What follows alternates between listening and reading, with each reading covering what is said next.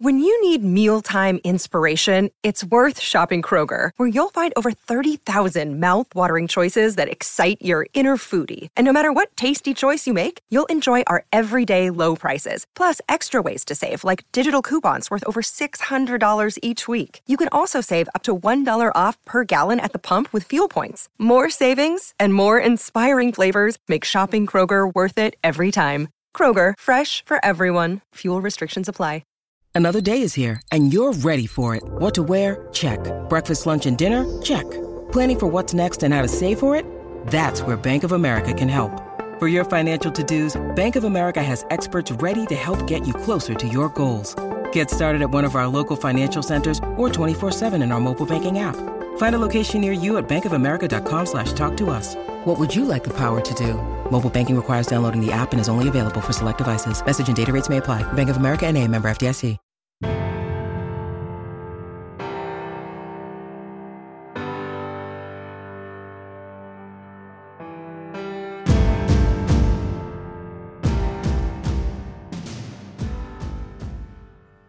Today's episode is from our archives from four years ago in our first in season series for coaching coordinator. And Mike Emendorfer, head football coach at Wisconsin Platteville, joined me to talk about some of the things that they do in season. Since he joined us on the podcast, he was inducted into the Wisconsin Football Coaches Hall of Fame in 2019, and he continues to do a great job for the Pioneers. So here's our episode with Coach Mike Emendorfer. Our guest today is head football coach at University of Wisconsin Platteville, Mike Emendorfer. Uh, Mike Emendorfer has spent 19 seasons now at the helm of Wisconsin Platteville, and he really has become known for what he does on the field with his offense, uh, really breaking the record books at Platteville and uh, being on the tops of college football as far as his team performing on offense. Uh, Coach, we uh, appreciate you taking the time during the season to join us again on the podcast. Well, I appreciate the opportunity to talk about the great game of football, Keith, and, and everything you do to promote it. Coach, let's uh, focus a little bit on some of the things you do during the season to add some wrinkles. You've you've been known for your creativity and uh, throwing some crazy formations and, and different things out there. What's your approach for looking for those opportunities in a game plan to uh, to add a wrinkle or two? Well, uh, you know, I think it's twofold. Uh, when you add a wrinkle, you're thinking about the upcoming game, and that's the most important game. But also, you're thinking down the road of what things you want to put on film for future opponents uh, for them to prepare for. So. Uh, it's twofold, uh, where we might add a wrinkle or formation that we think will give us the advantage in numbers or leverage or in personnel. Could be unbalanced. It could be trips into the boundary, quads, whatever might be the case. Uh, but it's also with a thought process. You know, how is this going to affect future opponents uh, while they're scouting us? You know, how much preparation will they have to take to prepare for this new wrinkle? Oftentimes, I know uh, when I've looked at those things as an offensive coordinator, those things were on the shelf for a while. We were preparing them for maybe a week or two, or even later in the season. How do you start to get those though into your mental process as far as, hey, you know what, right now is a good time to get this into the game, get it on film? You know, I, I think we all go into the season with a general plan, a basic formation, but uh, as we get into the season, you know, your personnel will dictate what you're capable of doing and, and expanding. You know, certain years you might be more no back if you're a 10 personnel because you might have a quarterback that's better fitted for a no back set, you know, or you know, we have a H back formation, a tight end type of thing, and we might have a personnel. So it sort of dictates on your personnel, you know, as you go through the season, what they feel most confident with, especially at the quarterback position. You know, we're going to find out what he feels uh, most comfortable with uh, versus what I feel is, is finding out what I think our quarterback can execute and understand and um, be able to uh, deliver and deliver on positive outcomes with with uh, the creativity portion of it. How much of that that creativity is sparked by, you know, watching opponent film and maybe seeing something that uh, someone else did, and finding a way to fit that into, you know, a wrinkle or something you can do to adjust your offense. Well, I'm always intrigued, and, and you know, as coaches, let's you know, some are not willing to admit this, but we all copy and paste. We all take ideas. Now, you might take a a certain formation and then apply it into your own method uh, of attacking. And but you know a lot of it is you know watching game film. You might see something on a Saturday night when Alabama's playing against Clemson or something like that, or you're watching your future opponents and you know you see uh, what they're doing with certain formations and how having success. So you know, yeah, I think that we all will take bits and pieces, but you've got to stay true to your basic formate, your basic core principles as an offense. So, you know, as we take new ideas, I found out over the years, you know, we every Sunday, you know, we'll have a list, me and the offense coordinator, of six or seven different ideas. But the reality is, we're going to pick two and identify those two because it's too hard to teach new concepts, new plays. A lot, a lot of coaches are failed in that area of trying to teach too much on a Tuesday and Wednesday, and then you get into game time and you realize you're going to go back to your bread and butter stuff and, and uh, focus on those things. But we're going to have one or two new wrinkles each and every game. Obviously, and I'm glad you brought it up. The teaching time for the players, both in the classroom and then the repetitions on the field, are important to get some of these things to work. How do you weigh that that uh, cost benefit ratio of adding something to your attack? Well, when we're adding something, is it comparable to something else that we're already doing? You know, is it similar read for the quarterback, similar route combination? It might be a tag on a backside route combination, but the front side staying the same, so it's only half the play. And while teaching it, especially if it's a passing scheme, you know, is it a high-low read concept? Is it a triangle reads concept? Is it a, a isolation read concept? You know, we try to identify that uh, and understand that it's very similar to say our flat curl concept. And uh, though we're changing people around, it's a very similar read for the quarterback. So, you know, uh, it's not going to require that much time. But if it's a whole new concept with a whole new read progression, which I've made this mistake thinking I can teach it, you know, we find out that you know that quarterback might only get five or ten reps uh, throughout the week you know he's not prepared for a game like situation and so you know we try to make sure that when we add something new creative uh, that it relates to, relates to something that we currently are doing Coach, as we, we take some of those things into the game, I know a lot of guys prepare an opening script. What's your method for um, beginning a game to start to flesh out the game plan and see how the opponent is matching up to what you've previously seen on film? Well, you know, we, I'm not a big believer in scripting in practice. Uh, we've talked about this a couple months ago on another podcast, but mm-hmm. in the game, we'll go in with the idea of a, of a certain formation or two, and we want to see how they're going to defend certain formations. And really, the first quarter is all about feeling out your opponent. You know, then second quarter is getting rhythm, and, and third quarter is making certain adjustments, and the fourth quarter is really uh, situational football. But really, the first quarter is just feeling out your opponent and seeing what they have planned for certain formations. So then you can figure out where you have the best matchups. And really, it comes down to that uh, the best matchups, you know, one on one situations where you feel you have the advantage. Um, obviously, you know, getting all the information as a, a, a play caller. Um, is important. It's it's something that maybe as coaches we don't practice enough, especially as as staffs evolve or change or personnel change. Um, what's how do you break up your game day communication, and what are some of the key things that you want your coordinators on either side of the ball um, to get as far as information in order to be able to make um, both timely and, and proper decisions? I think that uh, any coach that's gone through the journey of play calling will, will tell you this: that there's certain games that you see the field and you're in rhythm and you just see it and you're able to make adjustments and, and everything is clicking. And then there's certain games you're just not seeing it, you know, for whatever reason. You know, you're not feeling it, you're not seeing it. So, you know, in our system, I have a, a great offense coordinator, and he and I will go back and forth play calling. And, you know, that's something I really believe in, and I even do that defensively as well is that if you're out of sync, if I'm out of sync and I'm the one playing calls, I'm going to turn to Ryan and saying, hey, you got the next series. I'm going to stand back and, and get a better feel for things. I'm just not feeling it, and I'm going to watch. And you know, so we have a dual play calling system. It's not typical. You're saying who's calling who. I, I guess as a head coach, I can always step in and, and make that decision and saying, okay, I'm seeing it better. But I have also learned to drop my ego where my offense coordinator is seeing the field better and he's making better adjustments than I would, then you know he's going to take over for a series or two or three or four um, because he's he's more in sync with what they're doing than I am. And some games I am, and sometimes uh, Ryan Munns is, and so it just depends on uh, the game and and um, the flow of the game. And obviously, play calling is much is as much of an art as it is a, a science. You know, when you look at you know over the years you, making those adjustments, do you feel like it's it's easier for you to say, okay, I gotta maybe switch some things up in my thought process as a play caller versus hey, I need to get these guys together on the sideline and and uh, maybe draw up some adjustments for them to make on the field. What what do you feel is the best approach to you know keeping things in rhythm and making those in game adjustments?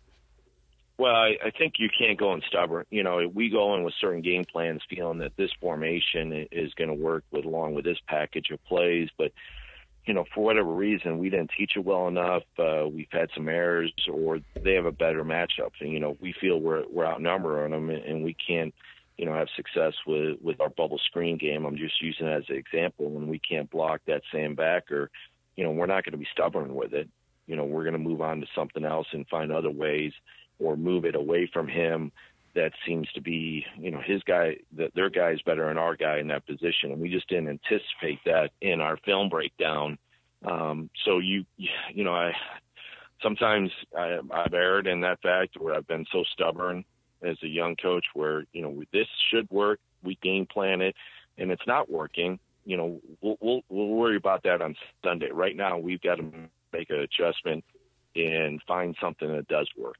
Coach, when you're you're looking at those things um, after the game, and, and, you've obviously you want to have enough tools in your toolbox coming into every game. Do you find that uh, there's a certain amount of of uh, overage you're looking for? You know, Brian Billick obviously talked about uh, the importance of keeping your, your game plan within some constraints because you know whether you script practice or not, there's limited reps available. What uh, what have you found to be a helpful in looking at that, you know, both post game and then going into, you know, the next week? You know, we call it our dirty dozen. You know, we have a, a series of 12 plays. It's our bread and butter. And I found out that in crucial situations, uh, especially if it's the defense is confusing us, we're going to simplify things and go back to our basics and our game plan. And, you know, we might have these exotic plays and with all these tags and everything like that. But sometimes just calling for vertical or a simple smash route is your best option. You know, and, and I think coaches we, we we try to be too creative at times, and I'm speaking to myself in this sense, is that I'm always looking, you know, to add a tag and, and make this adjustment. And sometimes it's just let's be simple. And you know, the smash route concept is a great concept. We've drilled it from day one. Our quarterbacks understand the read. You know, let's stay with the smash concept versus trying to add some tags off it to screw over the defense. Really, what's happened is it's it's confused us. I, I think that as you could build your game plan, you know, uh, understand what you've done from the spring and throughout summer camp, and those basic routes, those basic concepts has received majority of the attention in, in seven on seven and team period and you got to go back to those things and uh, have confidence in your base stuff. And we mentioned, you know, adjusting things week to week as the season goes on, and especially as we get into the second half of the season. What types of changes are are you making in practice to? Um, you know, maybe th- make things a little bit more mental, keep guys sharp, uh, you know, not grind them down. I mean, certainly, you know, as the weeks go on, we want to preserve their their their bodies and, and have them fresh on game day. Um, what types of things do you look to do that maybe are a little bit different than what you've done in the beginning of the season in terms of practice? Well, I think we've reduced uh, as I've gotten older in my experience. Uh, I believe in the energy level, and, and I want practice to feel like it's reward, not a punishment. And I believe in more quality. And so instead of running a play 20 times at a fast paced tempo, let's get five or 10 at high quality. And, you know, I think that we get caught up in the number of times we run that play in practice versus the quality of it. So we look at the quality part of it. And, you know, if our practice uh, needs to be a, an hour and 40 minutes, hour and 45 minutes, but we feel the quality of the reps are there, then you know I feel good going into that week. Um, you know, so I don't need need a magic number of saying we've got to rep this out 40 times. I, I worry more about the quality of the reps and creating um, situation competition drills, um, breaking it down where we feel like the quarterback and, and the receivers and the offensive line and running backs have been presented the best scenario that they're going to see on Saturday. You mentioned, you know, the situational drills, the competition. What types of things do you do to, to really bring that thought process, especially situationally, um, into the players' minds as as you're you're repping these things out during practice? Well, we always have in our team period and different competition drills, we bring uh, the chains out so they can see the first down. Um, so we're going to actually move the ball and put them in situations on third and one to second and eight to third and 15, and they can actually see it uh, with the sticks. Uh, so we use that, you know, we've been using that for the last seven or eight years, and, and that visual part of it, where they can see that that they need third and eight to get the first down, so that receiver knows that if he's running a comeback, he has to push up to nine or ten and, and catch the ball or whatever might be the concept. So situational drills, but also using the sticks. You know, we'll go second and eight is one of my favorite drills uh, with the offense where you got two plays to get a first down, and we don't know how third down is going to after the second eight against our scout team or our number one defense depends on what we're doing in practice. We don't know what the result is going to be, and we're going to have to figure that out on the run. You know, if it's third and three or third and ten, and be able to make those decisions. And obviously, we're going to cover uh, red zone situations throughout the week coming out and just try to prepare our players as much as possible. I think a good indicator of a good offense is how many drives that you have over 60 yards, you know, throughout the course of the season and throughout the game. And, and to me, if you're having drives over 60 yards, that means your players are executing, you're staying away from penalties. There's a good rhythm in play calling. To me, that's a good indication of, of a well-oiled uh, offensive machine is – those drives over 60 yards. Are there a certain amount of, of drives over 60 yards a game that you're you're looking for as a target number? Yeah, anything I, I think in the past, I think most teams are looking at somewhere having at least uh, in a 10 game season, we're looking to have at least two uh, good years. We're going to have three a game um, over 60 yards because the percentages are very low that you're going to drive the ball 70 yards. You know, we've had games where, you know, obviously we scored a lot of points and some games we haven't, but, uh, you know, I look at it that if you're somewhere between 20 and 25 in the season, that's good. We were over 30 last year, which was a, a very efficient offensive uh, output. I think when you can have over 30 drives over 60 yards. Coach, this is some great information on uh, you know offense and how to approach some of these things as we go through the course of the season.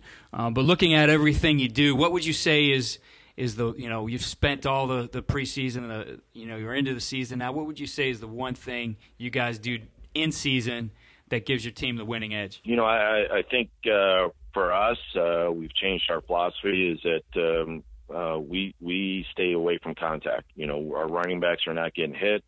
Our DBs, our linebackers are not tackling. We stay fresh.